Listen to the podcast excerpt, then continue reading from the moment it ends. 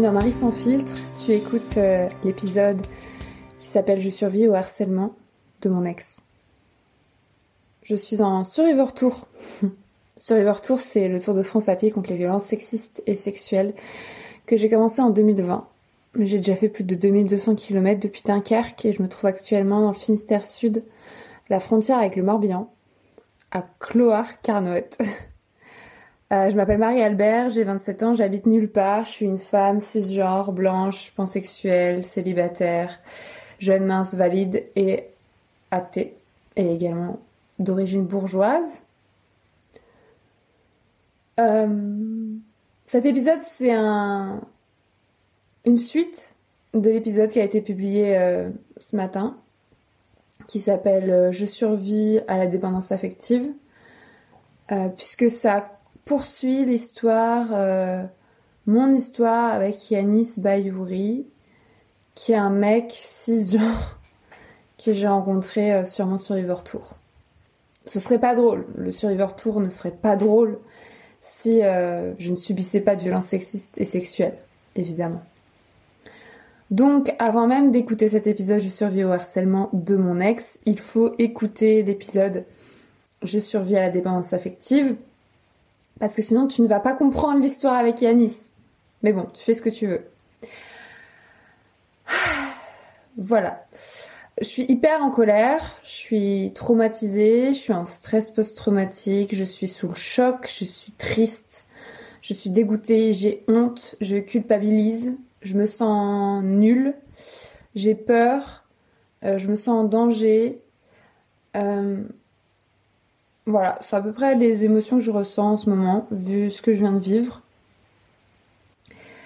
Euh, pour résumer très brièvement, mais encore une fois, il faut écouter l'épisode Je survis à la dépendance affective pour, euh, pour savoir le début de mon histoire avec Yanis. Euh, j'ai rencontré donc Yanis il y a un mois sur la presqu'île de Crozon en Bretagne, alors que je randonnais, lui randonnait en sens inverse. On a eu une relation qui a duré trois semaines. Euh, je suis allée en vacances avec lui dans le nord de la Bretagne pendant une pause de mon Survivor Tour. Je l'ai quitté à ce moment-là parce que ça se passait mal. Donc si tu veux comprendre pourquoi, c'est bien sûr en lien avec la dépendance affective, mais aussi en lien avec sa personnalité. Euh, tu, écoutes l'épisode précédent. Et je l'ai donc quitté et en le quittant donc à Saint-Cal-Guildo dans les Côtes d'Armor, je lui ai dit de ne plus m'écrire et de ne plus m'appeler et il a dit oui, d'accord. Je suis revenue euh, sur mon Survivor Tour à Quimper, puis à Pont-l'Abbé, puis j'ai marché jusqu'à Fouenan, Concarneau, Pont-Aven, euh, Moëlan-sur-Mer, Douélan, enfin bref, si tu connais la zone. Le problème, c'est que Yanis ne l'entendait pas de cette oreille. Donc je répète, il s'appelle Yanis Bayouri, c'est une personne dangereuse. Euh, si vous la connaissez, si tu la connais, voilà. Euh, il n'a pas supporté que je le quitte. Il n'a pas supporté que moi, son objet, je décide de, la fin de la relation. Ça l'a rendu euh, complètement fou. Après, c'est dangereux d'utiliser toujours, le vocabulaire de la santé mentale, de la folie, de la maladie pour traiter de personnes euh, violentes, car je pense qu'il sait très bien ce qu'il fait. Je pense qu'il a des problèmes si, mais je, pense qu'il sait très bien ce qu'il fait. Euh, et, c'est toujours pathologisant et à côté de la plaque de dire que quelqu'un est fou alors que c'est juste un harceleur. voilà. Mais bref, euh, je suis partie de 5A et sa version à lui, c'est que quand je suis partie de 5A et que je l'ai quitté, euh, sa vie s'est arrêtée, il ne pouvait plus respirer, il ne pouvait plus dormir, enfin il ne pouvait plus parler, il ne pensait qu'à moi, il s'est rendu compte qu'il m'avait traité comme de la merde et qu'il était désolé. Et donc il a passé les trois jours suivants avec ses potes, parce qu'il était en vacances avec ses potes, euh, à euh, ne rien faire. Ce que j'ai beaucoup de mal à, imaginer, puisque quand j'étais sur place, il me traitait hyper mal, il ne s'occupait pas de moi, j'étais un pot de fleurs, et il passait tout son temps avec ses potes à faire la fête. Mais soit. Donc je vais le raconter de mon point de vue, je suis revenue sur le Tour de France à pied, je suis revenue marcher, Et euh, je lui avais donc dit de ne pas rentrer, de ne plus rentrer en communication avec moi, ce qui s'est passé. Donc pendant trois jours, moi j'ai fait mon deuil, enfin j'ai commencé mon deuil, j'étais hyper triste de cette relation, puisque si t'as écouté l'épisode précédent sur la dépendance affective, bah, j'étais totalement dépendante de lui, j'étais totalement sous emprise, et, j'étais dégoûtée que ça ait que ça ait pas marché, qu'on soit pas compatible et qu'il soit insupportable et qu'il m'ait traité mal parce que j'avais quand même investi un peu d'énergie dans cette relation et j'étais triste. Et, euh, et surtout c'était le dernier mec cis de ma vie du coup le dernier mec cis genre de ma vie. Du coup j'étais assez triste de, bah, que ce soit fini comme ça assez mal. Et euh, et voilà. Donc j'ai continué à marcher puis j'avais pas de nouvelles de lui c'était très bien et j'ai fait mon truc. Et j'ai fait un post Instagram et Twitter et Facebook où je dis euh, bah voilà je raconte vite fait mon histoire avec y, parce qu'à l'époque, il ne voulait pas que je l'affiche sur les réseaux sociaux, donc je mettais juste Y. Et à la fin, je dis je t'aime. Je raconte ça vite fait dans un post. À la fin, j'écris je t'aime en capital parce que je me dis je l'aime, parce qu'on s'est donné de l'amour et parce que c'est un je t'aime d'adieu et lyrique et je pense pas du tout qu'il va lire ça, quoi. Donc j'écris ça sur euh, les réseaux sociaux. Et euh, en fait, aucun rapport, mais à partir du samedi, donc trois jours après que je sois partie de 5K, quand ses potes sont partis en fait de 5K également, le samedi, il a commencé à me harceler par téléphone. Donc il m'a appelé euh, toute la journée sur mon téléphone, alors que je lui avais dit de plus me contacter. Donc je lui ai redit par SMS de me laisser tranquille, de ne plus m'appeler. Ensuite j'ai bloqué son numéro, mais il a continué à me téléphoner, il m'a laissé des messages un message sur mon répondeur, il a essayer de m'appeler un numéro inconnu pour que je décroche. J'ai dû donc fermer euh, mon répondeur. J'ai dû donc euh, passer tous les numéros inconnus en bloqué également. Enfin, ça a eu des impacts directs sur ma vie, puisqu'en fait, si, euh, je sais pas, Pôle emploi m'appelle, je ne peux pas répondre, ou si un numéro inconnu m'appelle, je ne peux pas répondre, ou personne ne peut me laisser de message sur mon répondeur. Enfin, c'est hyper grave mais je pouvais pas supporter d'entendre sa voix, donc j'ai fait écouter son message sur mon répondeur à quelqu'un d'autre, et, euh, et, je pouvais pas supporter de savoir qu'il continuait de, de, me contacter, sachant que même en le bloquant, je pouvais voir combien de fois il m'appelait par jour, ce qui sera utile par la suite. Donc voilà, euh, il a fait un truc ignoble également, c'est que quand je l'ai bloqué son numéro, il m'a écrit sur Signal, qui est une application de messagerie euh, codée, cryptée, pour me dire euh, n'oublie pas de me bloquer également sur Signal maintenant que tu me détestes. Voilà, c'était ignoble, donc j'ai également bloqué sur euh, Signal. Et en fait, ce que j'ai pas vu, c'est qu'il a liké tous mes tweets et que sur tous mes tweets, il a écrit ma localisation exacte, enfin genre le nom du bled dans lequel je me trouve. Et donc il savait où j'étais. Et ça, je n'avais pas, euh, j'avais pas conscience que sur mes tweets il avait écrit ma localisation exacte. Donc depuis j'ai j'ai remédié à ce problème puisque de toute façon, à partir du moment où on est harcelé, cyberharcelé, on est obligé de, bah, de s'auto-censurer tout simplement.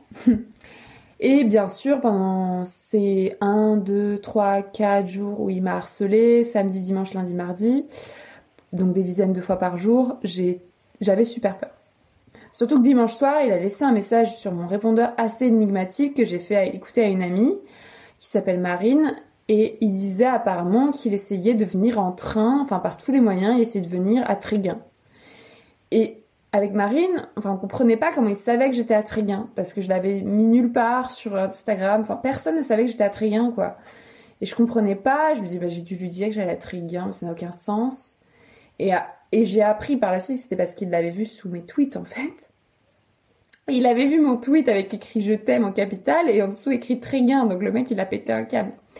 Mais il avait déjà décidé avant ça, avant de voir mon tweet, de venir me rejoindre sur le sentier de randonnée. Et le fait qu'il voit que je sois à Tréguin, ça lui a juste permis d'aller au bon endroit. Oui, c'est totalement un psychopathe. Pareil, je pense que c'est inapproprié d'utiliser ce mot, mais je ne sais pas quel autre mot utiliser. C'est un harceleur, voilà. Un mec violent. Et donc, euh, je, je, je... toutes mes amies me disent c'est impossible qui, viennent sur le sentier, il va jamais faire ça, euh, c'est juste du bluff, il est rentré chez lui à Paris quoi. Et quand même, moi, à partir de dimanche, donc lundi, mardi, je marche et j'ai super peur parce que je me dis, franchement, je le connais, il est tout à fait capable d'être sur le chemin. Et ce serait un enfer de le rencontrer. Enfin, à ce moment-là, j'avais super peur parce que je me suis dit, le mec n'en a rien à foutre de mon consentement, n'en a rien à foutre de mon bien-être, me harcèle. Tout est à de cause. En plus, il m'appelle, il sait très bien que je vais pas décrocher. Il m'appelle quand même des dizaines de fois par jour, donc, enfin, ça, c'est exprès pour me terroriser. Enfin, je veux dire, ça n'a pas d'autre euh, sens. Et, euh, et donc, je, j'ai super peur.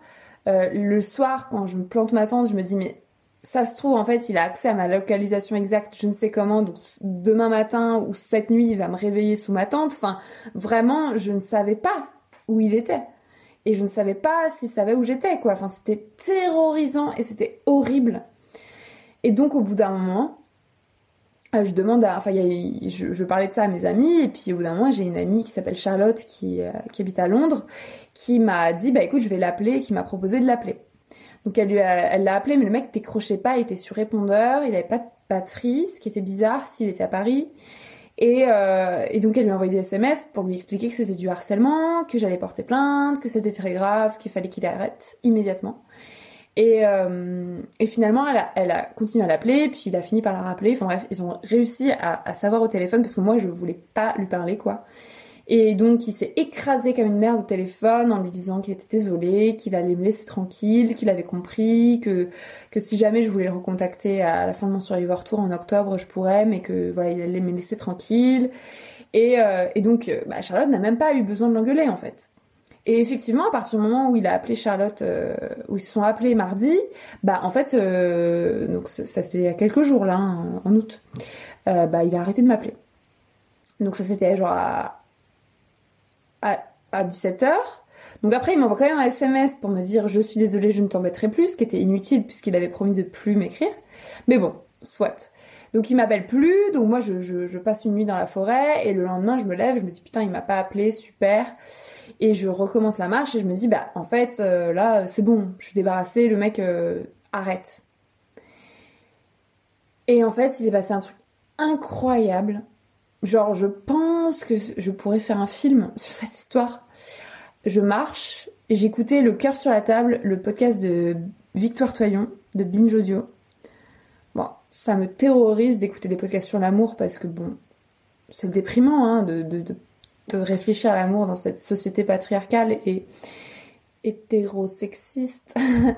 et, euh, et surtout, vu mon background, enfin bref. CF, l'épisode précédent sur la dépendance affective. Mais bon, soit je me force à écouter le cœur sur la table parce que j'ai quand même pas mal d'épisodes en retard. Et donc en écoutant, je me dis oui, oui, oui, oui, oui, oui. Et j'arrive dans un port qui s'appelle Douélan. Et en fait, le GR, le sentier de randonnée, le GR34, il est un peu au-dessus du port. Donc j'arrive sur un promontoire et j'ai un banc. Et je me dis, là j'écoute le dernier épisode de du cœur sur la table, c'est celui où elle dit euh, bon été à tous, euh, on revient à la rentrée. Et voici nos recommandations euh, de films pour l'été. Et là, je me dis, je vais me poser sur le banc et je vais regarder les restos à Douélan parce que je voulais me faire un resto parce qu'après j'avais genre une, énorme journée de marche. Mais à ce moment-là, j'avais marché que 5 bornes quoi. Enfin, c'était juste, je m'étais levée une heure avant quoi. Et je vais pour m'asseoir sur le banc et je regarde en bas vers le port, et là, genre à 10 mètres, il y avait un food truck, et en face, il y avait des tables et des chaises au bord du port, et je vois Yanis. Yanis Bayuri. Je vois ses yeux qui me regardent avec son regard de psychopathe. Et tous les deux, on a halluciné, tu vois. Tous les deux, on était hallucinés. Lui parce qu'il pensait plus du tout me voir, et moi parce que j'étais en état de choc. Enfin, je pense à ce moment-là, j'ai dissocié et j'avais l'impression d'être un peu en dehors de mon corps. Et pendant toute l'interaction que j'ai eue avec Yanis, ça a duré une heure quand même, j'avais l'impression d'être un peu en dehors de mon corps. J'étais en mode waouh, là je suis. Ok, qu'est-ce que je vais faire? En fait, je savais pas quoi faire je me voyais faire des trucs et je, me disais, mais je ne veux pas être ici. En fait, je veux pas que ça se passe. Genre, je veux. C'est une hallucination. Et je me suis assise sur le banc, puis j'ai rangé mes écouteurs, j'ai arrêté d'écouter le podcast et je me suis dit merde. Où je me suis dit putain c'est un psychopathe. Enfin, en fait j'ai cru que j'avais une hallucination et je suis descendue, je suis allée le voir et le mec était en état de choc aussi et euh, je lui ai gueulé dessus quoi. Tu vois, je lui ai dit mais t'es un fou, t'es t'es un psychopathe, t'es un harceleur, c'est horrible ce que tu fais. Pourquoi tu fais ça? Tu fais trop de la merde. C'est quoi ton problème? Qu'est-ce que tu veux? C'est horrible, je vais devoir porter plainte. Enfin, qu'est-ce que. Pourquoi tu fais ça? Ça sert à rien Et le mec a été. Euh, Enfin, je crois qu'il a pas fumé de joint pendant toute l'heure, ce qui ne lui ressemble pas du tout. Il est resté juste paralysé pendant une heure. Et, et moi, je gueulais. Et la meuf du food truck, elle m'a engueulée, tu vois. Elle, me disait, mais par contre, si vous voulez vous disputer, vous pouvez aller plus loin. Et j'étais en mode, non Et elle me dit, mais dans ce cas, baissez d'un ton. Et je lui dis, mais non non, non, non, en fait, moi, je ne vais pas baisser d'un ton. Hein. Ce mec est un psychopathe. Ce mec me poursuit sur le chemin je vais porter plainte, c'est un harceleur. Et la meuf du food truck était tellement saoulée que je tue son business que. Euh, parce que je gueulais et tout le monde me regardait, tu vois. Mais je gueulais pas fort, hein. je gueulais comme là je parle. Et du coup, au bout de 10 minutes, elle revient avec deux, deux, femmes et elle me dit Ah, j'ai trouvé ces dames qui vont au commissariat justement de je sais pas quel bled. Elles veulent bien vous emmener. Et moi, j'étais en mode Mais en fait, euh, merci, mais je ne vais pas partir tout de suite. Là, je sais pas trop ce que je vais faire, mais je suis pas prête à partir. Je dois encore parler avec Yanis. Et donc elle me dit bah, bah c'est con hein, parce que là elles vont exactement là où vous allez. Elles voulaient vous emmener et puis. Euh, enfin, tu vois, elle, me, elle se devait se dire, c'est qui cette meuf pourri gâtée Genre, elle me fait chier en disant qu'elle va porter plainte, et puis quand je lui propose d'aller à la commissariat, elle veut pas, tu vois. Et moi, je te demande, non, mais en fait, arrêtez de décider à ma place. Et euh, du coup, elle me dit, bon, bah, dans ce cas, vous baissez d'un ton, hein. Et je te dis, non, je vais pas baisser d'un ton, genre, ce qui se passe est très grave. Et, tu vois, c'est ouf, parce que cette meuf, euh, depuis j'ai appris qu'elle était lesbienne, et genre, je me dis, on est dans une société dans laquelle on dit aux femmes de se taire en permanence, alors y compris quand moi je suis en danger vraiment face à un mec qui me poursuit depuis 4 jours et qui est un harceleur. Et, euh, le truc c'est que lui il était arrivé avant moi au food truck, il avait pris son café, il avait donné à recharger son téléphone à la meuf. Donc il, il, avait plutôt une bonne relation avec la meuf. Elle, elle voit arriver une hystérique comme moi qui se met à hurler sur le mec, elle a pas compris quoi. Je bois un peu d'eau.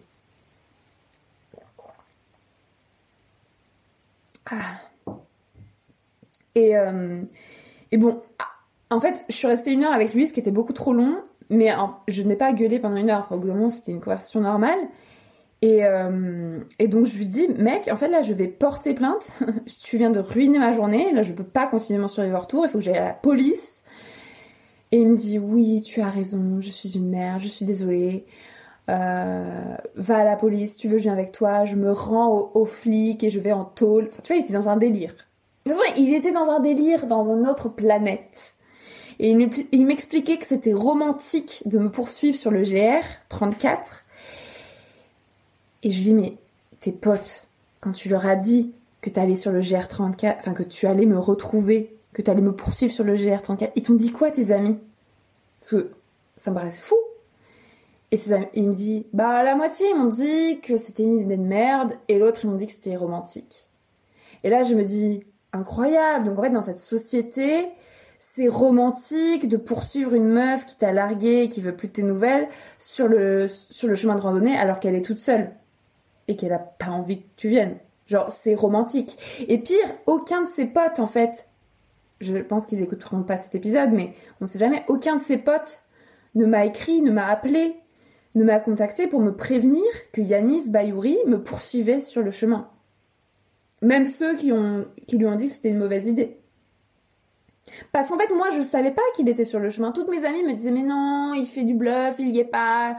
Et il me l'a pas dit, vraiment explicitement, donc je ne savais pas. Donc pendant trois jours, j'ai marché, on était en parallèle. Et en plus, il me dit, oui, mais tu sais, hier, j'ai parlé à Charlotte au téléphone et j'ai réalisé qu'effectivement, je faisais de la merde et que, et que ça servait à rien. Et là, j'étais en route pour faire du stop, retourner à Quimperlé et prendre le train pour Paris. Mais, my ass! il se foutait de ma gueule encore une fois. Genre le mec était attablé sur un port en train de boire un café. Il n'était pas, il n'était pas du tout en train de prendre le train pour aller à Paris. Donc tu vois, je me dis, ça se trouve à 10 minutes près, je l'aurais pas rencontré, mais en fait, si, il était littéralement en train de marcher là où je marchais et il me cherchait. Et en plus, le truc hyper flippant, il demandait depuis trois jours à tous les randonneurs, randonneuses qu'il rencontrait s'ils m'avaient vu. Ça, je l'ai pas dit à mes amis, mais il m'a dit ça, il m'a dit Oui, je demandais aux gens, est-ce que vous avez vu une meuf qui randonne seule avec des bâtons de marche et un pantalon vert? Et hier, j'ai vu trois jeunes qui m'ont dit qu'ils t'avaient vu. Du coup, ça a relancé tous mes espoirs. Mais en même temps, après, j'ai appelé Charlotte et j'ai réalisé que je faisais de la merde. Et euh, waouh, je me rappelle pas du tout avoir vu trois jeunes. Mais bon, apparemment ils m'ont vu et ils l'ont dit à Yanis après. Et pareil, personne ne m'a dit, les gens que j'ai rencontrés sur le chemin, qu'il y avait un espèce de pervers harceleur qui demandait à tout le monde est-ce que vous avez vu une meuf avec des bâtons de marche et un pantalon vert? Alors que j'ai dû en croiser des gens qui avaient croisé Yanis avant moi, puisqu'il était devant moi, plus ou moins. Et, et c'est ouf Et j'arrive chez les flics et je dois négocier pour porter plainte pour harcèlement et ils me disent non, harcèlement, il faudrait qu'il y ait des conséquences psychologiques. Je dis, mais il y a vraiment des conséquences psychologiques, là j'ai peur de mourir. Non, mais il faudrait que vous veniez avec un certificat médical d'un médecin. Mais n'importe quoi, c'est n'importe quoi. Il n'y a jamais écrit dans la loi qu'il faut venir avec un certificat médical d'un médecin. J'ai déjà porté plainte pour harcèlement. Il n'y a pas besoin d'un certificat médical, c'est du bullshit. Du coup, j'ai dû expliquer aux flics ce que c'était que du harcèlement. Au début, ils voulaient juste prendre une plainte pour appel malveillant, appel téléphonique malveillant. Mais il n'y a pas d'appel téléphonique malveillant, il y a juste du harcèlement. Le mec est venu sur le chemin pour me retrouver. Et lui, il est en mode, non, mais je voulais juste te voir pour te dire à quel point j'étais désolée. Je savais très bien que tu n'allais pas me reprendre. Je voulais juste te dire que je suis désolée. J'étais en mode, mais mec, ce que tu fais, c'est pire en fait. Déjà, notre histoire, c'était de la merde. Mais là, tu, tu, tu, ruines tout. Enfin, là, c'est du harcèlement. Là, c'est très grave. Et, et tu t'en fous de mon bien-être, tu t'en fous de ce que je ressens, tu t'en fous de mes émotions. T'en as rien à foutre que je sois un être humain. Tu me prends vraiment pour un objet. Et après, il m'a expliqué qu'il m'appelait en permanence, mais qu'il pensait que comme je l'avais bloqué, je pouvais pas voir combien de fois il m'avait appelé, et qu'il m'appelait juste pour entendre le son de ma voix sur mon répondeur. Ah. Mais en fait, il m'a totalement idéalisé comme un fantasme, mais il ne me connaît pas. Et je le regarde et je lui dis, mais Yanis, je ne t'aime pas. Je n'aime pas ta personnalité. Tu es arrogant. Tu es méprisant tu, tu engueules tout le monde, tu parles plus que tout le monde, tu ne t'intéresses à personne, tu, tu fais de la merde avec tes potes, avec moi, tu traites les gens comme de la merde. Et en fait, c'est tellement une, une carpette, tu vois, il s'écrase tellement quand je lui parle. Je peux lui dire ce que je veux. Le mec, il s'écrase, il s'écrase, il dit oui, t'as raison, je suis désolée, je suis une merde. Par contre, le moment où je lui dis, mais tu sais, c'est grâce à Seb, c'est grâce à ton ami Seb que je suis partie. Parce que Seb, il m'a dit, il m'a confirmé que t'étais un bâtard, que tu traitais les gens comme de la merde. Et le fait que ton pote me le dise, je me suis autorisée à me dire qu'en fait c'était pas juste moi, c'était toi le problème.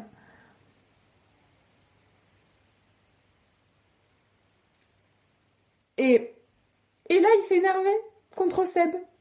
Ah putain, mais Seb, c'est vraiment lui, il m'a pas soutenu quand t'es parti, j'étais au bout de ma vie, et il m'a forcé à faire la vaisselle, et tu te rends compte, moi j'organise les vacances pour tout le monde, et je fais à manger pour tout le monde, et t'as vu comment il remercie, c'est vraiment un connard, voilà comment il parle de moi. Et je t'en mode, mais mec, enfin, remets-toi en question, tu fais que de la merde. Genre, et là tu t'énerves, parce que j'ai dit que ton pote avait dit ça, mais c'est toi le problème, quoi. Oh. Et donc je suis restée une heure, et à la fin, je te jure. Donc je lui dis, mais mec, il y a un problème. Là, toi, tu dois aller en stop à Quimperlé pour prendre le train et moi, je dois aller en stop à Quimperlé pour porter plainte. On va pas prendre le même stop, il y a des limites. Et tu sais, c'est quoi le pire? C'est que euh, j'avais envie de le baiser. Il a tellement appris sur moi et on est tellement dépendants affectifs l'un de l'autre. Il faut écouter l'épisode précédent, je, je répète pour la 17 e fois.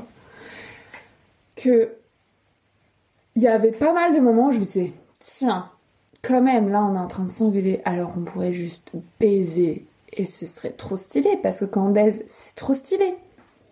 Mais après, je me disais, bon, si on baise, ça va brouiller le message. Et puis, l'intégralité de mes amis vont me renier. Et à la fin, donc, il me dit, bah écoute, je vais prendre, je vais appeler des taxis jusqu'à ce qu'il y ait un taxi qui vienne. Et donc, c'est moi qui suis partie faire du stop. Lui, il attendait son taxi, apparemment. Et donc, je pars. je lui dis au revoir. Il me dit bon voyage. Et là, il m'a fait le truc qu'il me fait à chaque fois que je pars. Il s'est retourné sur sa chaise et il m'a regardé jusqu'à ce que je disparaisse au coin de la rue, avec son regard, je me répète, de psychopathe. Et je me suis dit en partant, oh mon dieu, j'ai pris la meilleure décision. Je suis partie, je me suis libérée de son emprise pour la deuxième fois. Et j'ai, fait du stop et j'étais... Je suppliais la route de, de, me porter une voiture parce que j'avais trop peur que Yanis arrive pour faire du stop à son tour, quoi. Et heureusement, il y a un mec qui est arrivé et qui m'a pris en stop et qui m'a emmené à la commissariat. Et il n'a pas pu s'empêcher de lui, me dire quand je lui ai raconté. Mais en même temps, vous prenez des risques à marcher toute seule.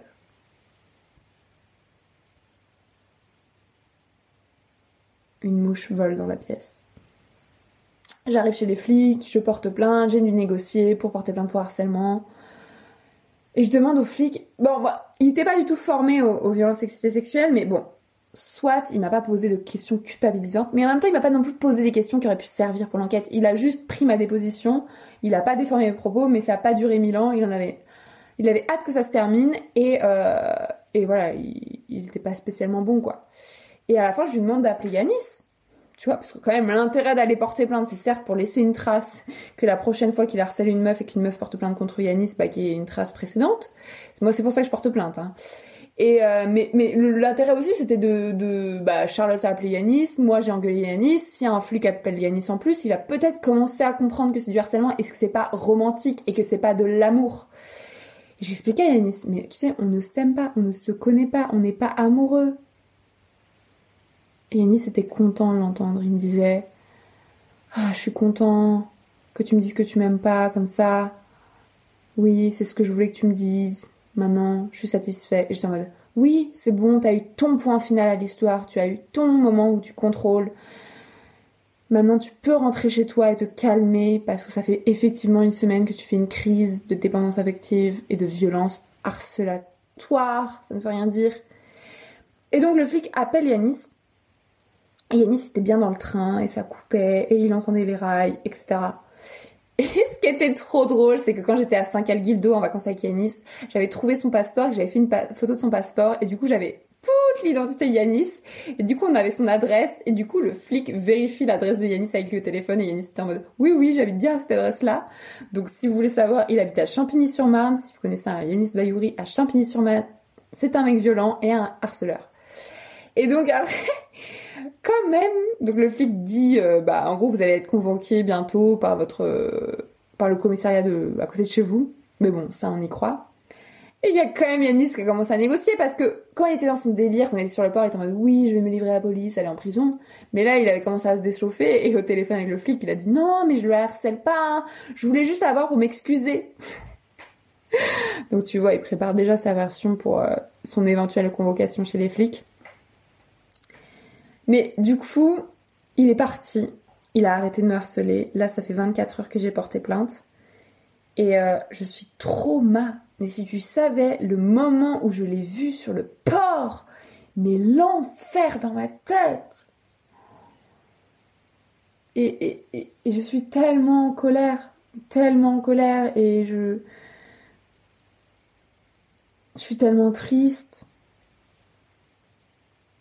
Et je suis sûre que le mec n'a rien compris parce que du coup je lui ai dit mais mec faut que tu vois un psy, faut que tu faut que tu lises des femmes, que tu écoutes les femmes, que la prochaine fois que tu as une meuf tu, la respectes, tu l'écoutes, tu, tu fais ce qu'elle te dit, tu écoutes ses besoins, il faut que tu te remettes en question complètement, il faut que tu te fasses accompagner, il faut que tu parles à des gens, à tes potes. Là ça va pas quoi. Et il me disait oui tu as raison, je vais faire tout ce que tu as dit, je vais voir un psy, une psy. Et, et et je sais que c'est que du bullshit parce qu'en fait avec Yanis il y a que du bullshit. Le mec il parle, c'est un beau parleur, il manipule mais il peut te dire ce que tu veux entendre mais ensuite il y a rien dans les actes, jamais, rien. Et euh... et je suis dégoûtée.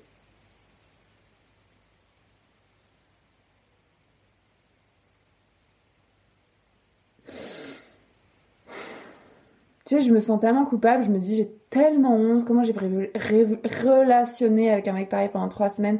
Alors c'est pas moi qui suis responsable des violences que je subis, mais what? Et lui là, il est rentré chez lui bien tranquillement. Il a eu ce qu'il voulait. Il a son histoire bien tragique dans la tête avec ses regrets. Mais moi, en fait, je suis traumatisée. Moi, j'ai subi une violence de plus dans ma misérable vie de violence. Et, et maintenant, je suis terrorisée. Et demain, je vais marcher et je vais avoir peur en marchant. Et je peux plus faire confiance à aucun homme cis. Et je peux plus relationner avec un homme cis. Je suis traumatisée, en fait. Tu sais, je suis juste traumatisée. Lui, il est pas traumatisé.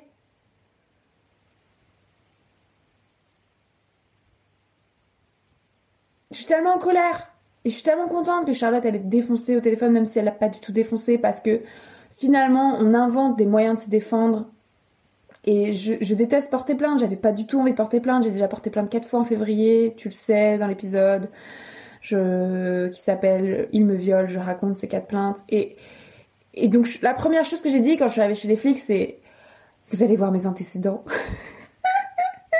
Hier, je suis arrivée chez le flic et je lui dis Mais vous allez voir mes antécédents le flic, il m'a regardé en mode Quoi?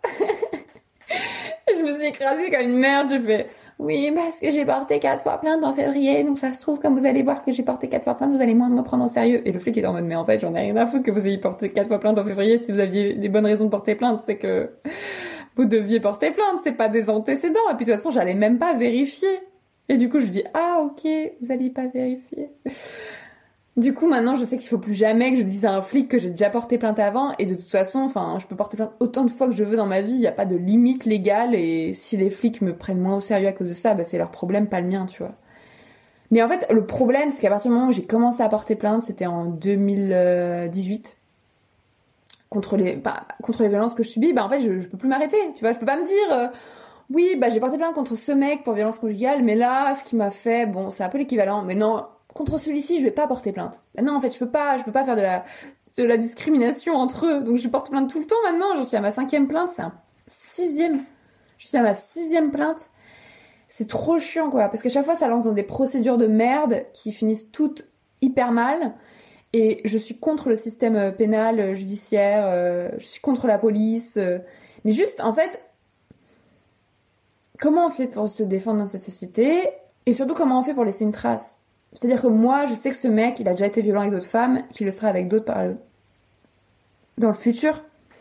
Il euh, n'y a pas que la violence euh, psychologique. Ce mec, Yanis Bayouri, euh, quand j'étais avec lui et qu'on s'engueulait ou qu'il s'énervait, je sais pas si tu vois, il avait ce regard de violence. Et il jetait des objets par terre violemment. Il l'a fait deux fois. Il a ce shift, tu vois, il a ce changement de regard, ce truc de violence en lui, et il a été violent devant moi, et il a été violent avec moi, mais psychologiquement. Donc je sais que c'est un mec violent, je sais qu'il est violent. Et je sais que là, tout le bullshit qui m'a servi hier, c'est du bullshit, le mec ne va pas changer. Donc comment on fait pour se défendre et comment je peux m'assurer qu'il ne fait ça à personne d'autre dans le futur? Parce que moi, c'est ça qui me, qui me, qui me, qui me révolte c'est de me dire je ne veux pas qu'il fasse ça à qui que ce soit d'autre. C'est insupportable pour moi de me dire que j'ai subi ça et que maintenant il y a une autre meuf qui va subir ça. C'est pas possible. Et, et je peux pas tuer le mec. Donc qu'est-ce que je fais? Porter plainte, ça peut laisser une trace, tu vois. Enfin, je sais pas, je peux mettre son nom partout, je peux, je peux crier son nom sur tous les toits, mais j'ai que cette micro-communauté qui le connaît même pas, tu vois. Et, et en même temps, la dernière fois, j'ai crié le nom de mon violeur qui est Yacine. El Azaz, j'ai trouvé deux autres victimes de viol du même mec.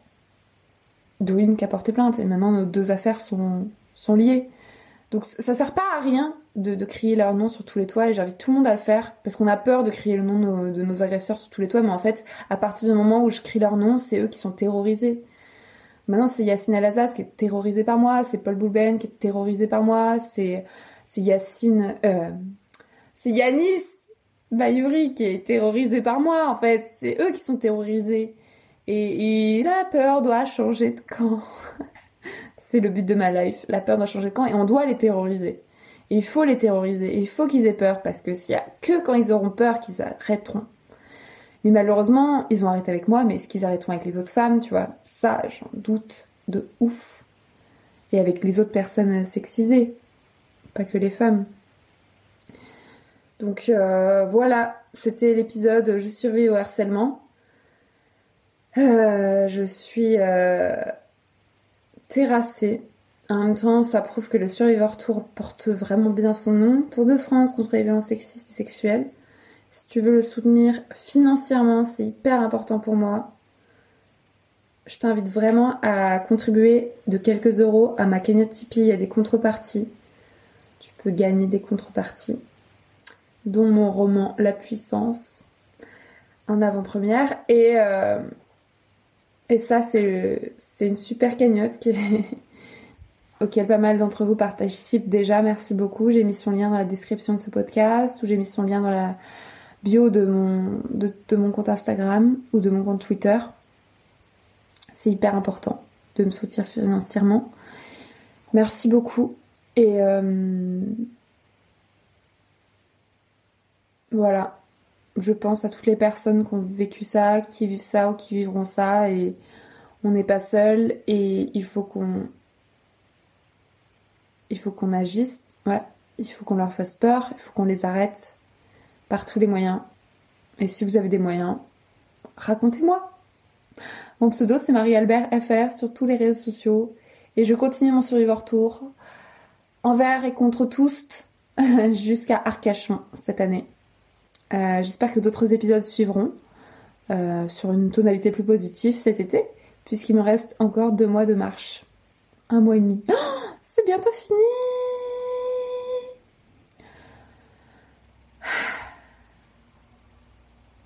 Merci pour votre soutien dans cette euh, tragique histoire de Yanis sur Instagram, Facebook, Twitter. Beaucoup de personnes m'ont soutenu parce que ça a duré plusieurs jours, plusieurs semaines. Merci à tout le monde. Je récupère mon corps, je récupère mon esprit, je récupère moi-même. Vive le célibat, vive les révolutions féministes et que meurt, meurt, meurt le patriarcat. Bisous.